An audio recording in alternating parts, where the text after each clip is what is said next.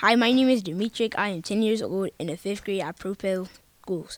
If I was a mayor for Pittsburgh, I would close Propel down and give money away to the disabled people. Reporting from Youth Express, this is Demetric.